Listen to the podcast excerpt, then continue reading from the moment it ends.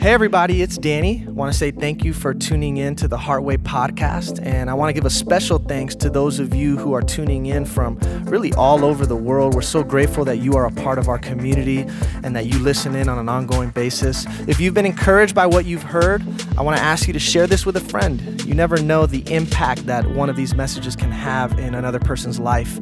And if you yourself have been impacted and you'd like to continue to partner with us to keep this work going, check us out at heartway church dot com slash give. Every dollar that you give goes a really long way towards helping us do what it is that we do. Well, we love you. Really hope you enjoy the podcast.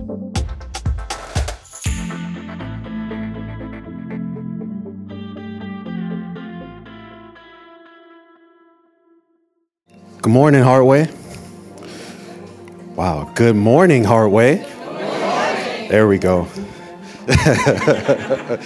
Would you believe that Danny had the nerve when I sat down to ask me, hey man, how you gonna get on the stage? I was like, man, don't you know I'm the mental muscle coach? It's like, man, this is why I wear these tight clothes, so y'all know what I'm working with. You know what I'm saying? I only need one foot. You know, my doctor described this injury is a freak accident.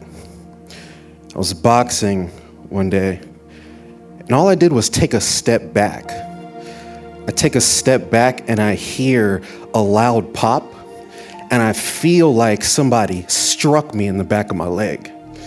So I jump up and turn around to see who hit me. And then I remember there was no one else in the room. Found out I had a completely torn Achilles. Going to need surgery. It's going to be about a six-month recovery period. But you know, the interesting thing over these past two and a half weeks that I've been, you know, basically getting real comfortable on my couch, ordering a lot of Uber Eats, you know what I mean? Putting my Netflix to work. It's been interesting to notice that even though my body is stationary, I haven't stopped moving. The only difference is I now realize that because my awareness has gone away from my physical movement, I now realize how much mental movement I have, how much I'm constantly identified with my thinking, how much, even when my body's stationary, my mind is scurrying as if there's always somewhere it needs to go. And so I'm being reminded in this period that this is a gift. Genuinely. Not on some, you know, giving you guys some B S story about, oh, I'm grateful the Lord struck me. No, I was pretty pissed. But I realized that there's another side to that stick, and that side is I'm getting an opportunity to bring my awareness into the remembrance of what grace really is. It's an opportunity to feel peace. It's an opportunity to enter into calm, an opportunity to experience life and joy in the way that God called for us to. And so I'd simply like for you to think of this centering prayer as an invitation to be at peace, an invitation to not be identified with movement. You don't even need to be yourself right now. Just be. Everything that is dynamic, everything that moves, just observe it. But this is a chance to build that muscle. And so with that being said, I invite you all to get comfortable.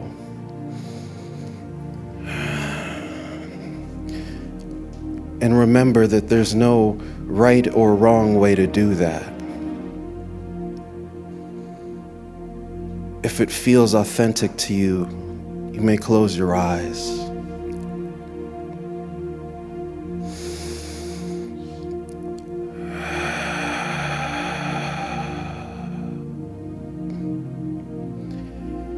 And bring your full awareness to your breath. As you inhale, feel your stomach extending, filling you up with energy and love. And as you exhale,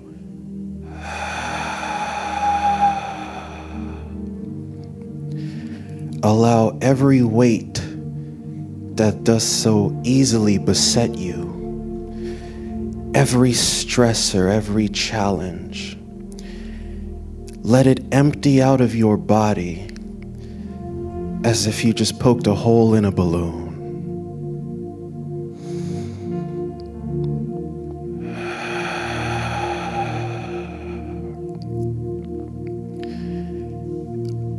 I invite you to give up performance in this space. Stop worrying about your neighbor. Stop worrying about how you appear to others. Stop worrying about looking cool. Stop worrying about looking acceptable. This is an intimate space.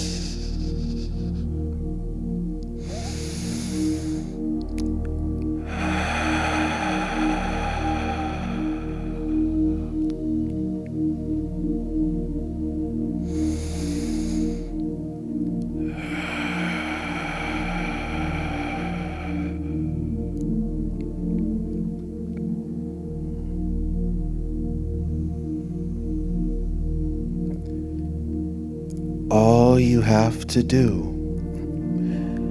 and you don't even have to, is just observe your breath. Observe its inflow and its outflow.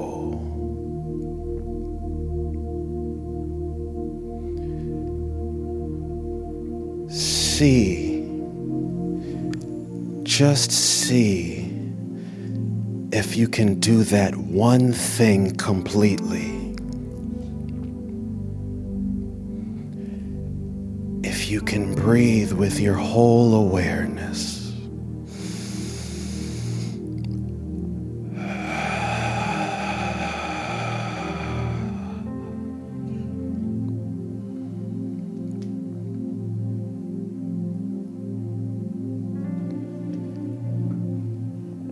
There's a reason why God's name, Yahweh, is mirrored in our breath.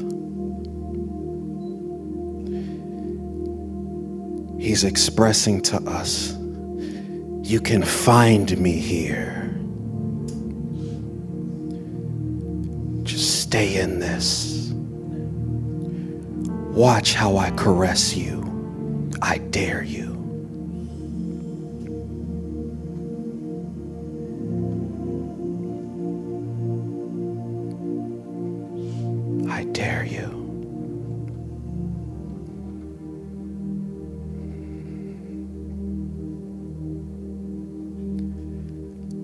Observe your breath so completely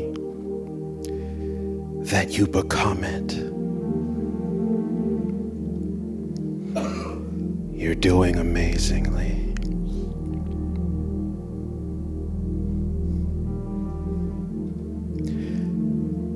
That peace you feel now that you've become your breath. That life, that restorative energy. This isn't coming to you. It's not happening to you. It is you.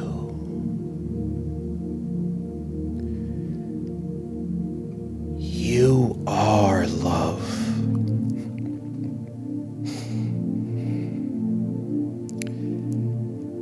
How amusing for love itself to think itself unlovable. How amusing for love itself to think itself unworthy.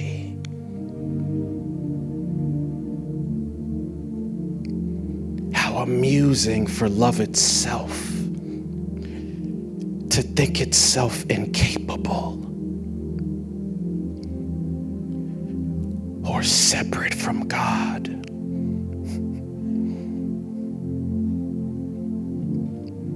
Those thoughts are just illusions.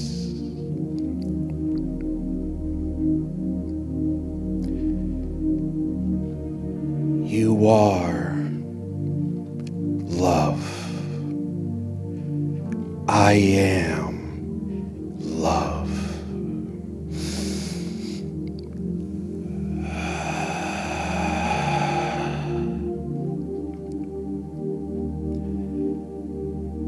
And this peace being experienced is nothing more than you experiencing yourself.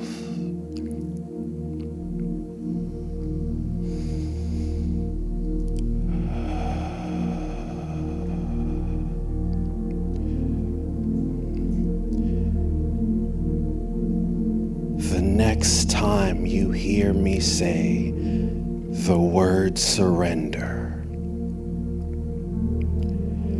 allow yourself to dive ten times deeper into this peace.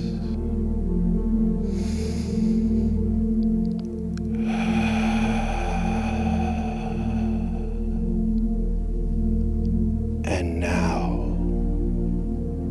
surrender.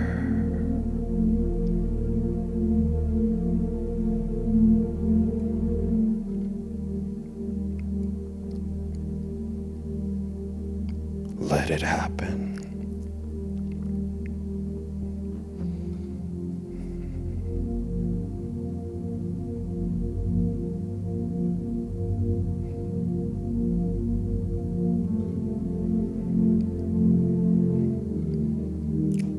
Don't fear the thoughts or sensations that arise. They're just entertainers for you. Just observe them like clouds in the sky that you are.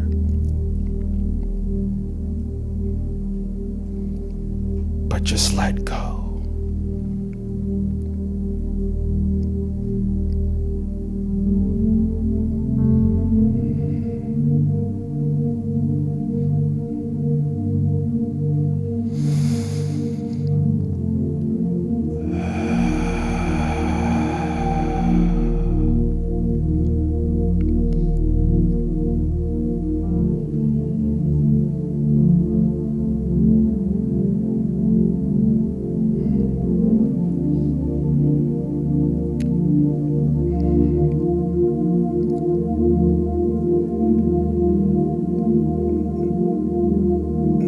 Ever so gently,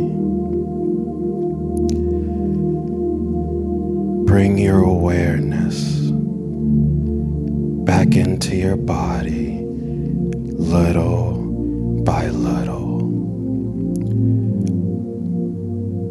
No need to rush.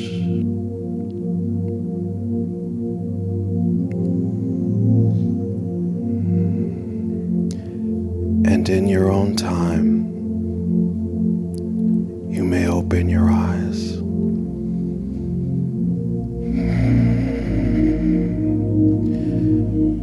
We love you, and we thank you, Heartway. God bless.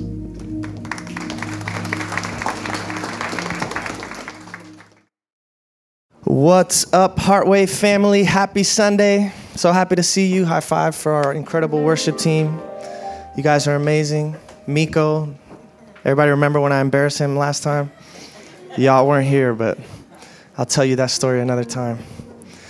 How we feeling? How you doing? You made it to church, bro. I'm happy. Good, man. Everybody good? What's going on? I'm just trying to talk, man. What?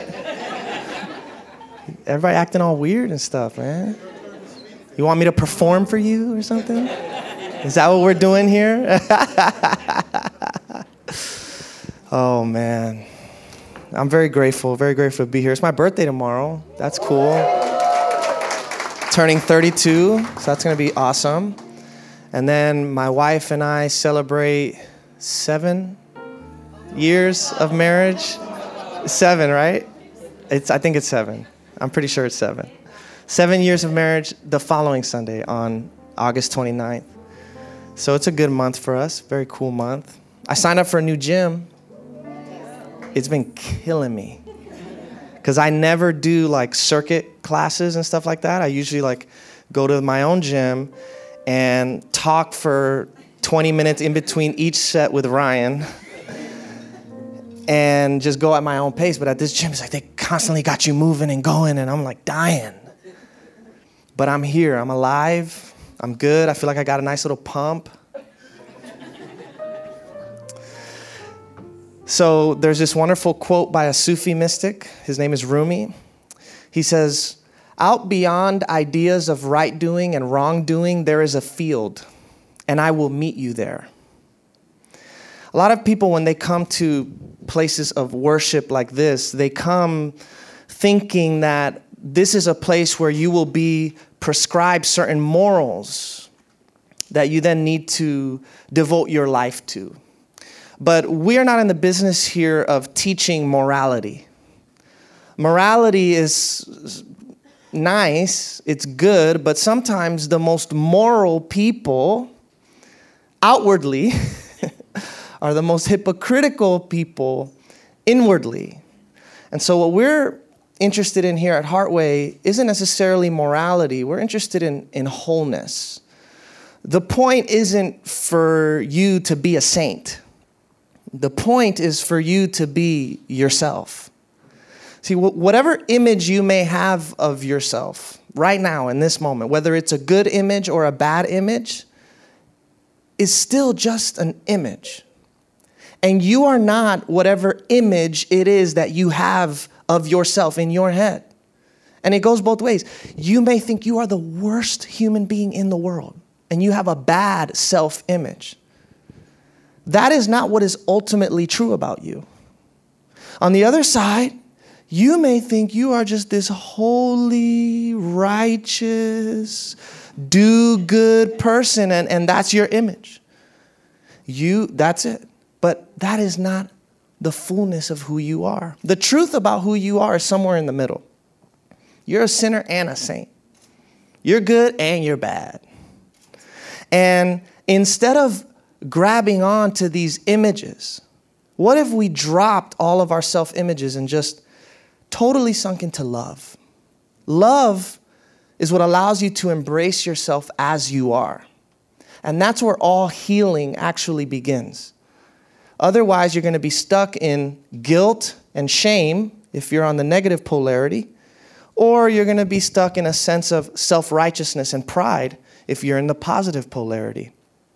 Drop your self-image. Drop these ideas of right doing or wrong doing. Love takes you beyond all of those things. And where love has to begin is with you, within yourself. To love myself as I am. Total self-acceptance. We're so scared of that because we think that if I just totally accept myself as I am, I'm going to just go crazy and do whatever I want. But you already are crazy and do whatever you want. You just feel horribly guilty about it. And it makes you do those things even more. Let's try love, grace, and self-acceptance for a change. Can you just, let's just try it. Just try it. Try it and see what will come about as a result of that in your life. You start being more gentle with yourself, that's going to reverberate in your relationships with other people. You start showing yourself grace completely and totally as you are. You'll be able to start extending that now to other people. And before you know it, this love that began with just the love of self becomes the love of neighbor, becomes the love of enemy, becomes the love of God, thus becoming the love of everything. But you have to start really small. You have to start really small. Sometimes you just have to start with you. All right, that was all extra. None of that was actually a part of my sermon. What I actually want to talk to you about today is following your bliss. And specifically, my message today is for those of you who feel kind of worn out and tired in life. Anybody feel worn out and tired? I think the two phrases that my wife and I say the most on a daily basis are, I'm hungry and I'm tired. I'm going to start that I G account one day. I'm hungry and I'm tired. And it's just going to be a bunch of memes complaining about everything. We're always hungry. We're always tired. Tiredness is an inevitable part of life. Nevertheless, not all tiredness is the same kind of tiredness. There are different kinds of tired. Generally speaking, there's a good kind of tired and a bad kind of tired. The bad kind of tired is when you feel totally burnt out, like you're giving something that you don't actually have. You're mentally, emotionally, spiritually drained. Maybe you feel like you just keep hitting a wall. You're trying and you're trying, but you feel like you have no sense of deeper purpose. You're not getting any results out of what it is that you're doing, or you're doing something that you really don't want to be doing. And so you're exhausted, exhausted that you're still in the same place, that you're still in the same situation, that you're still in the same circumstance. On the other side of that is the good kind of tired. The good kind of tired is that feeling you get when you complete something that you just put your entire heart and soul into, right? Maybe you just graduated from school, or maybe you got a promotion at work, or maybe you got a really good workout in at the gym. And when you're done, you feel so good. You may be exhausted. You may be so tired, but it's a good kind of tired. Like you'll sign up to be that kind of tired again. It doesn't matter what you do or don't do in life. You're going to be tired. Even being lazy and not doing anything makes you tired. Isn't that crazy how that works? You would think just waking up late, watching Netflix all day, and eating whatever you want will rejuvenate you, but it actually makes you more exhausted and more tired. So if you're going to be tired doing something and not doing anything, you might as well be this kind of tired, the good kind of tired, the tired that comes from devoting your life to your divine calling, living in harmony with your truest, most authentic self, doing that which you were born to do. Every single one of us have a unique makeup, unique experiences, unique skills and gift sets.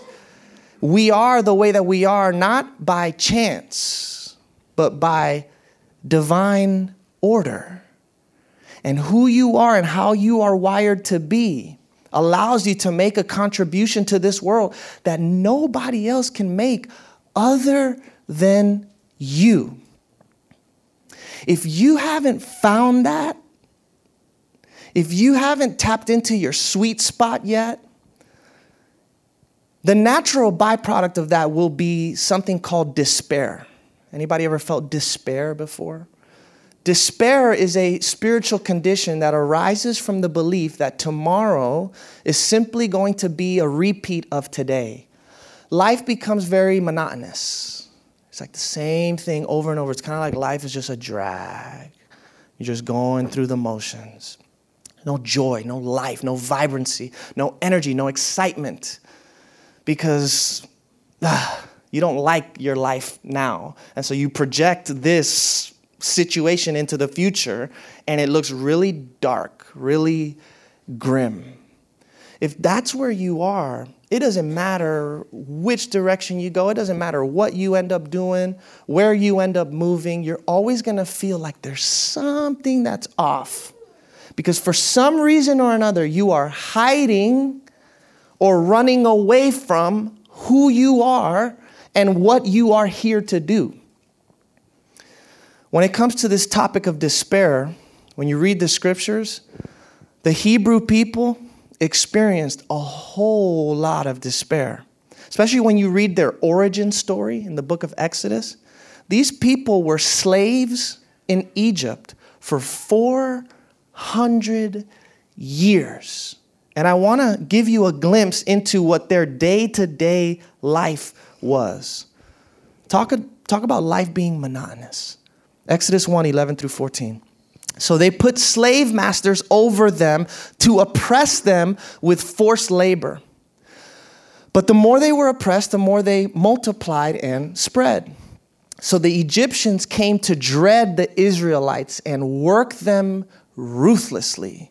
They made their lives bitter with harsh labor, forcing them to mix mortar and make bricks and do all the work in the fields. They were ruthless in their demands. So everything about these people's existence was based on this belief that I exist in order to produce. That's all they knew. I am here to mix mortar and make bricks for my master every single day.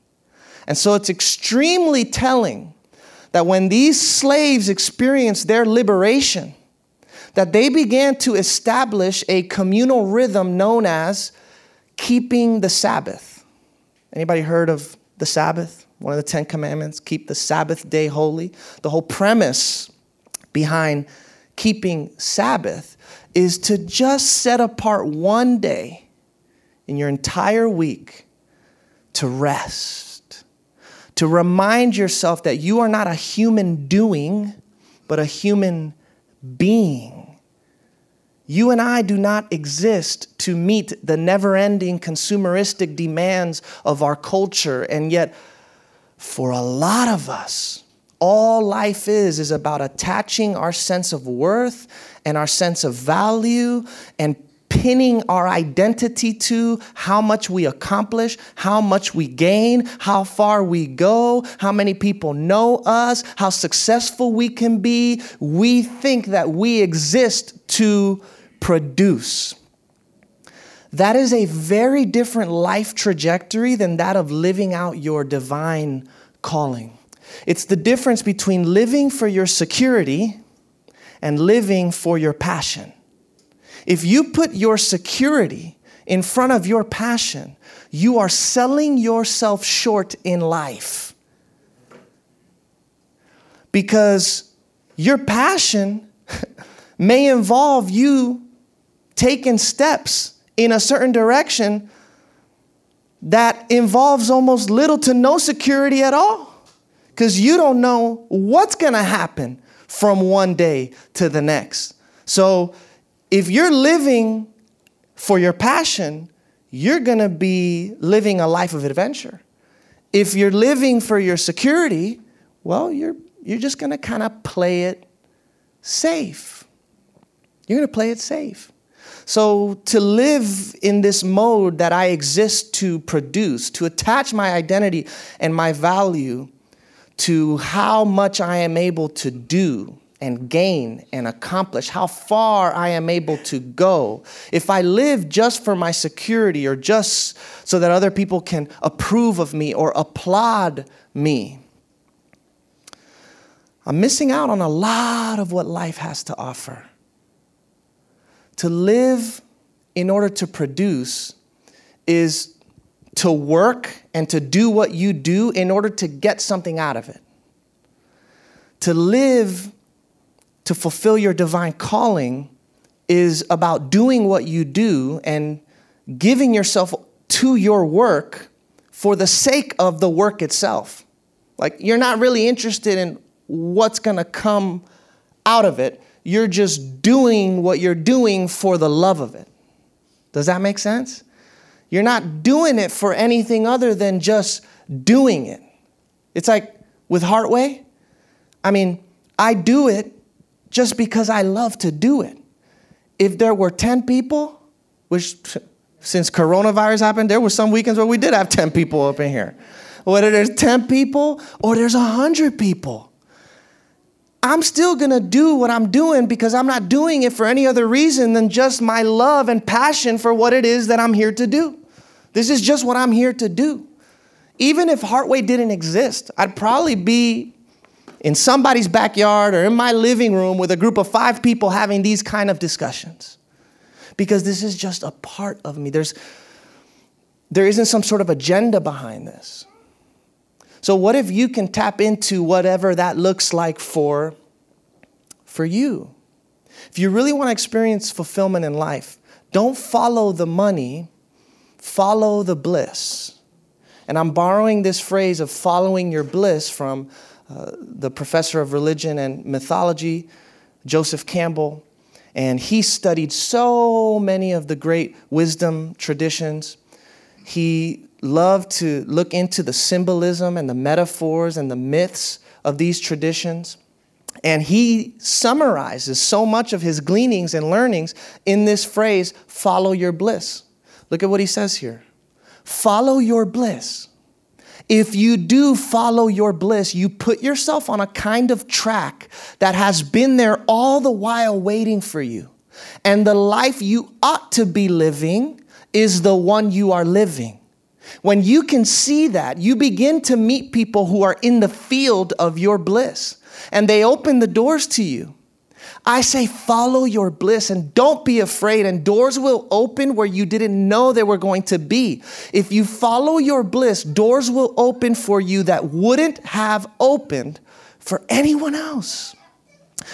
There's always something inside of you that knows whether or not you're following your bliss. It knows whether you're in your lane or not. And if you get off of your lane to get into somebody else's lane, that's what it means to sell your soul. That's what it means to lose your life. If you're truly living out your divine calling, and let's just say worst case scenario, you get no results from it. You get no money in the process.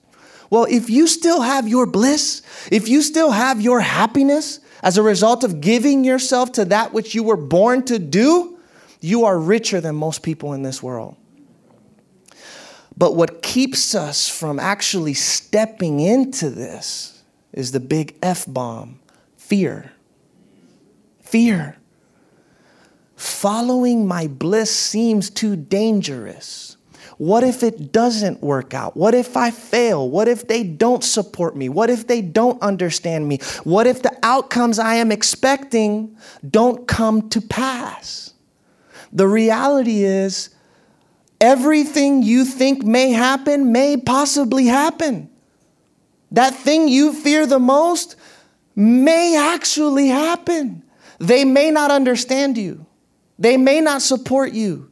You may not experience the success. You may stumble and fail the whole way, but you choose to do it anyways because the adventure itself is its own reward. The experience of it all, with all of its ups and downs and twists and turns, is what becomes your prize.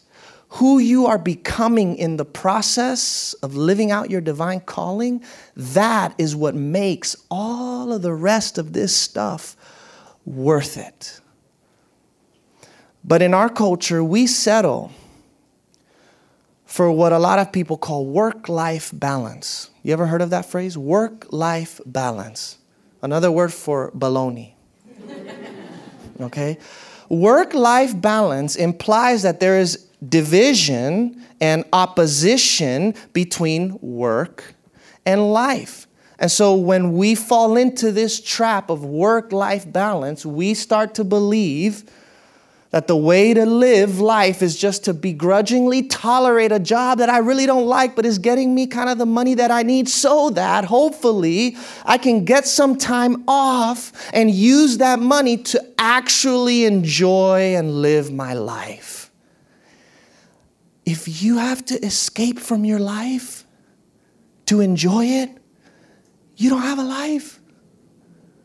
Not abundant life, not eternal life, not the God kind of life, not a fulfilled life, not a happy life. How you do this moment is how you do every moment. How you do this moment is how you do every moment. So how can I find satisfaction and fulfillment in this moment? There's a man by the name of Brother Lawrence who wrote a little book that is a classic Christian spiritual text called The Practice of the Presence of God. And in that book, he says, it is not necessary to do great things. I turn my little omelet in the pan for the love of God. You understand? How can life be monotonous at that point? When you've learned to turn your little omelet in the pan for the love of God. What?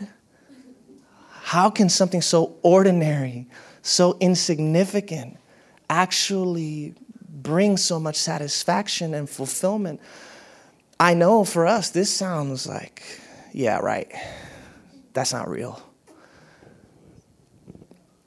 I invite you to explore the beauty of the smallest, most seemingly insignificant aspects of your life. I like to call it alignment. Alignment is what happens when you marry passion and work. When you marry passion and work. Okay, when you marry passion and work, now there is no more divide. It's just flow. It's just flow. You pour yourself out into that which you love as an act of love and service to God and all of humanity. And the satisfaction and the fulfillment that comes from that is priceless. It is priceless. But if you value your security over your passion, you will think that by just having your empire set up really nice, you're going to be happy in your life. And let me tell you something, it's never enough. I know people who make hundreds of thousands of dollars, and they still live paycheck to paycheck, and they're still scrambling to, you know. There's more. There's more. Alignment is that more. But in order to live in alignment like this, it's going to take a lot of courage. A lot of courage. It's going to take faith in your own sense of divine purpose. And there is a joy that you can experience that cannot be experienced in any other way than by diving headfirst into that which you were born to do. A lot of courage. A lot of faith, because it involves a whole lot of risk. But if you're willing to take that step, if you're willing to dive deep, there is a treasure for you there. The treasure of real, lasting, genuine fulfillment. Why is it that a lot of us hesitate? Why is it that so many of us rather play it safe? What I've noticed is that so many people think that they need to see the whole staircase before they take the first step. Listen. You don't need to know where you're going before you go. Just go. It will be shown to you. The, the, the path will open before you. But you've got to be willing to just go.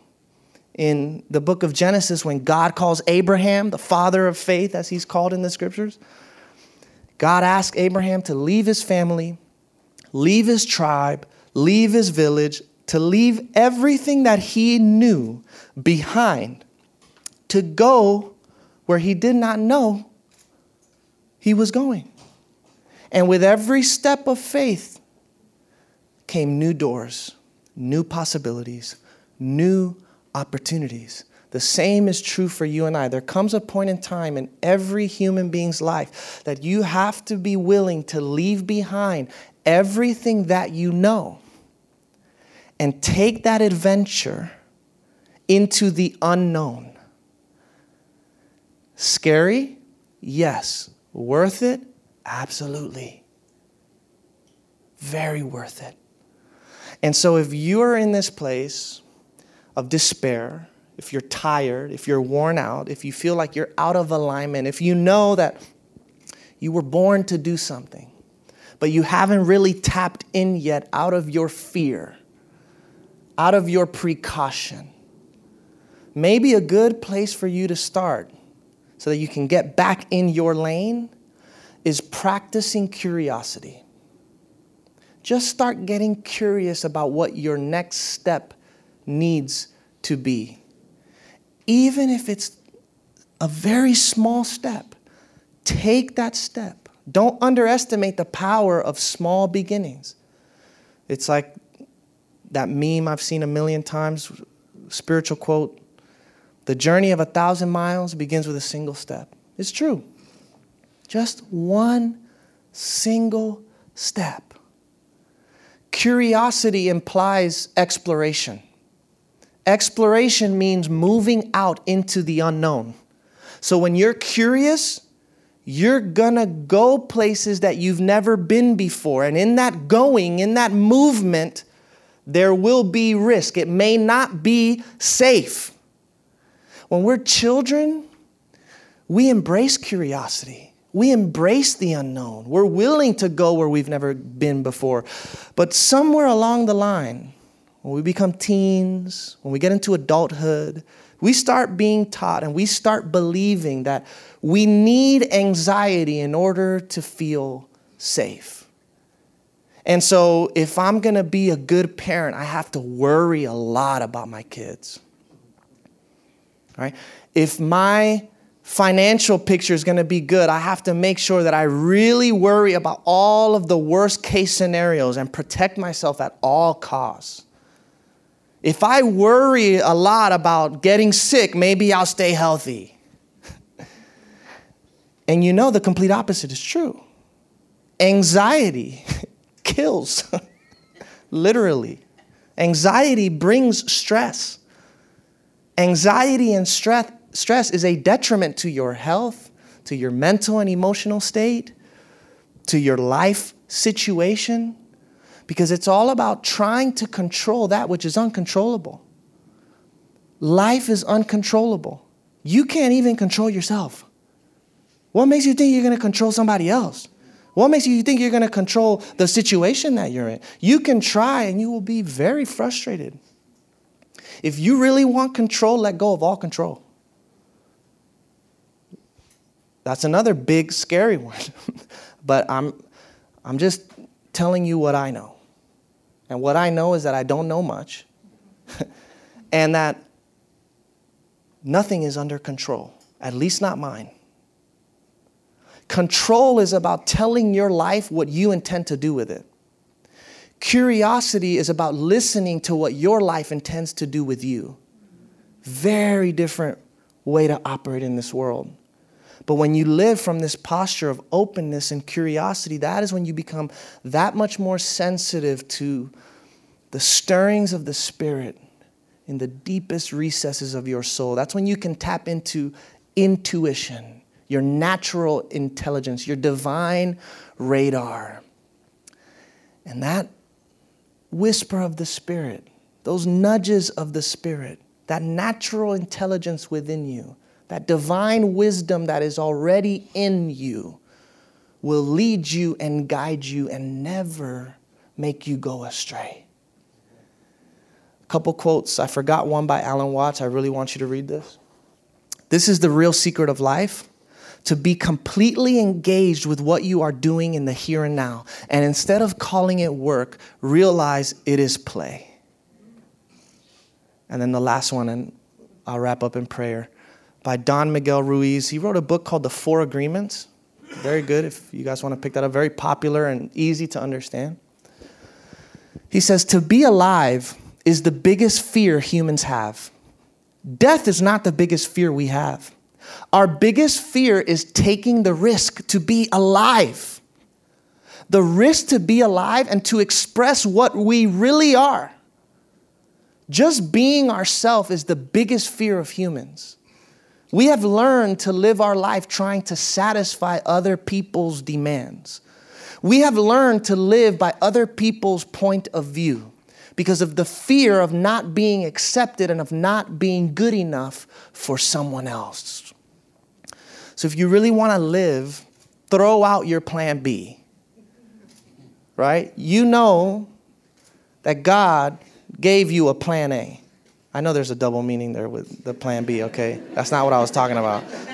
Because that was not funny, but I see everyone smiling, like, all right? Hey. I was going to put someone on blast right now, but I'm not. But it has to do with the plan B, and it's hilarious. I'll tell you after. I'll tell you after. But throw away the plan B, okay? Plan A is the plan that God gave you. Go with plan A. If it, like if you butcher it, If you mess it up, if it doesn't go the way that you thought it was going to go, then there will be another plan A. But let go of the plan B, because that plan B just means fear. That plan B just means you actually don't have the courage and the faith to execute and live out what the divine has placed within your heart. And I'm telling you this as somebody who, who since has been a young little boy, has had the plan B ingrained within him. I can't not think of plan B. In fact, I'm going to think of plan C, D, E, F, G, and the rest of them. Because I just got to make sure. You know, if it goes wrong here, I already got this other plan. No. Plan A, fearless, courageous, filled with faith. And all of the failures that come along the way are a part of it. Like, we like to isolate incidents, but you have no idea what one particular event or incident may lead to in the future. So what right now may seem like a misfortune can actually lead to the most fortunate thing to ever happen to you. I told you guys a while ago about all of my crypto being stolen. Maybe you were here for that sermon, maybe you weren't. I put some money into cryptocurrency, and somebody hacked into my account and took all of it, right? So I had a friend of mine who was so kind, so generous, that they decided to basically give me my original investment back for nothing. Just here, take it, because I know you were asking me for advice, and I feel a little bad that I told you to start investing in there, and now all your money is gone, so here. Wow, what a gift, okay? That happened twenty-four hours after it was taken. Now, I've read online, like, hundreds and hundreds of people complaining about the fact that they had their cryptocurrency stolen, and they never got it back. Like, it's just, these people, they're not going to write you back. There's no number to call for the app that is the host of this crypto that I bought. There's just an email that you write to, and you write the, them an email, and you get an automated response back. Okay, so from May, it was funny because yesterday I was looking through the emails that I sent them. At first, it was like really nice. Then the third email, the, the third email, I haven't heard anything. The third email, this was like July already. My subject title is, "This is getting ridiculous, exclamation point, exclamation point, exclamation point. I want my money back." All right? Can you believe after four months of silence, yesterday night, I get an email from Coinbase telling me that this shouldn't have happened, and they realized that my funds got stolen and they're going to give it back. So now, because those funds were stolen, very misfortunate event, bad event, because of that one misfortunate incident, not only am I getting my money back, but now I have double of what I initially had because my friend was so kind to give that to me. So can you imagine if when that happened, oh my God, it's the end of the world. Oh, my money's gone. What am I going to do? I spent so long saving this money. Now I don't have it anymore. My wife's going to kill me. You never know the cause and effect. You never know how one event is going to turn into another event, into another event, into another event. And the very thing that you think is your misfortune turns out to be very fortunate for you. So no need to label a situation or circumstance that you're going through now as being good or bad, because the reverse is true. You may think right now what's happening is very good, but you don't know what this will lead to in the future.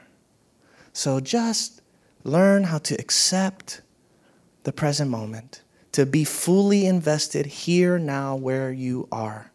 and understand that the stumbling and the failure is all a part of the process. If we're really going to speak absolute truth, there is no such thing as failure, and there is no such thing as getting off track, and there is no such thing as misalignment. Because even what you think is misalignment is alignment, especially if we are talking in terms of divine providence. If we really come to accept that everything that happens happens as it should happen, because there is a universal divine intelligence that is at work in and all, th- in and through all things. Like the scriptures say, everything works together for your good. So God is good, and God is in everything, and so in every season, in every up and down, in every issue, in every problem, I can say it is good for me that this has occurred. And guess what? If it doesn't seem good to me now in this moment, that just means I have a lack of vision and I'm not seeing things from a bigger picture. And so little by little, I start to let go of what I believe to be the objective reality about this situation, and I let God go to work. This is how you fearlessly and courageously and faithfully live out your divine calling. God, thank you so much for bringing us together. I pray that you would instill in us the courage and the faith that we need to step out into our calling. There may be risk involved. There's definitely going to be a lot of fear involved, but we know that you are leading us and directing us and guiding us every step of the way. And so we don't need to see the whole picture before we start to go. We're just going to go, knowing and trusting that all of it is working out together for our good. Amen. All right, everybody. Thank you so much for being with us. Happy Sunday once again. I hope you have a great rest of the week. We'll catch you next weekend, eleven a.m. Bring a friend.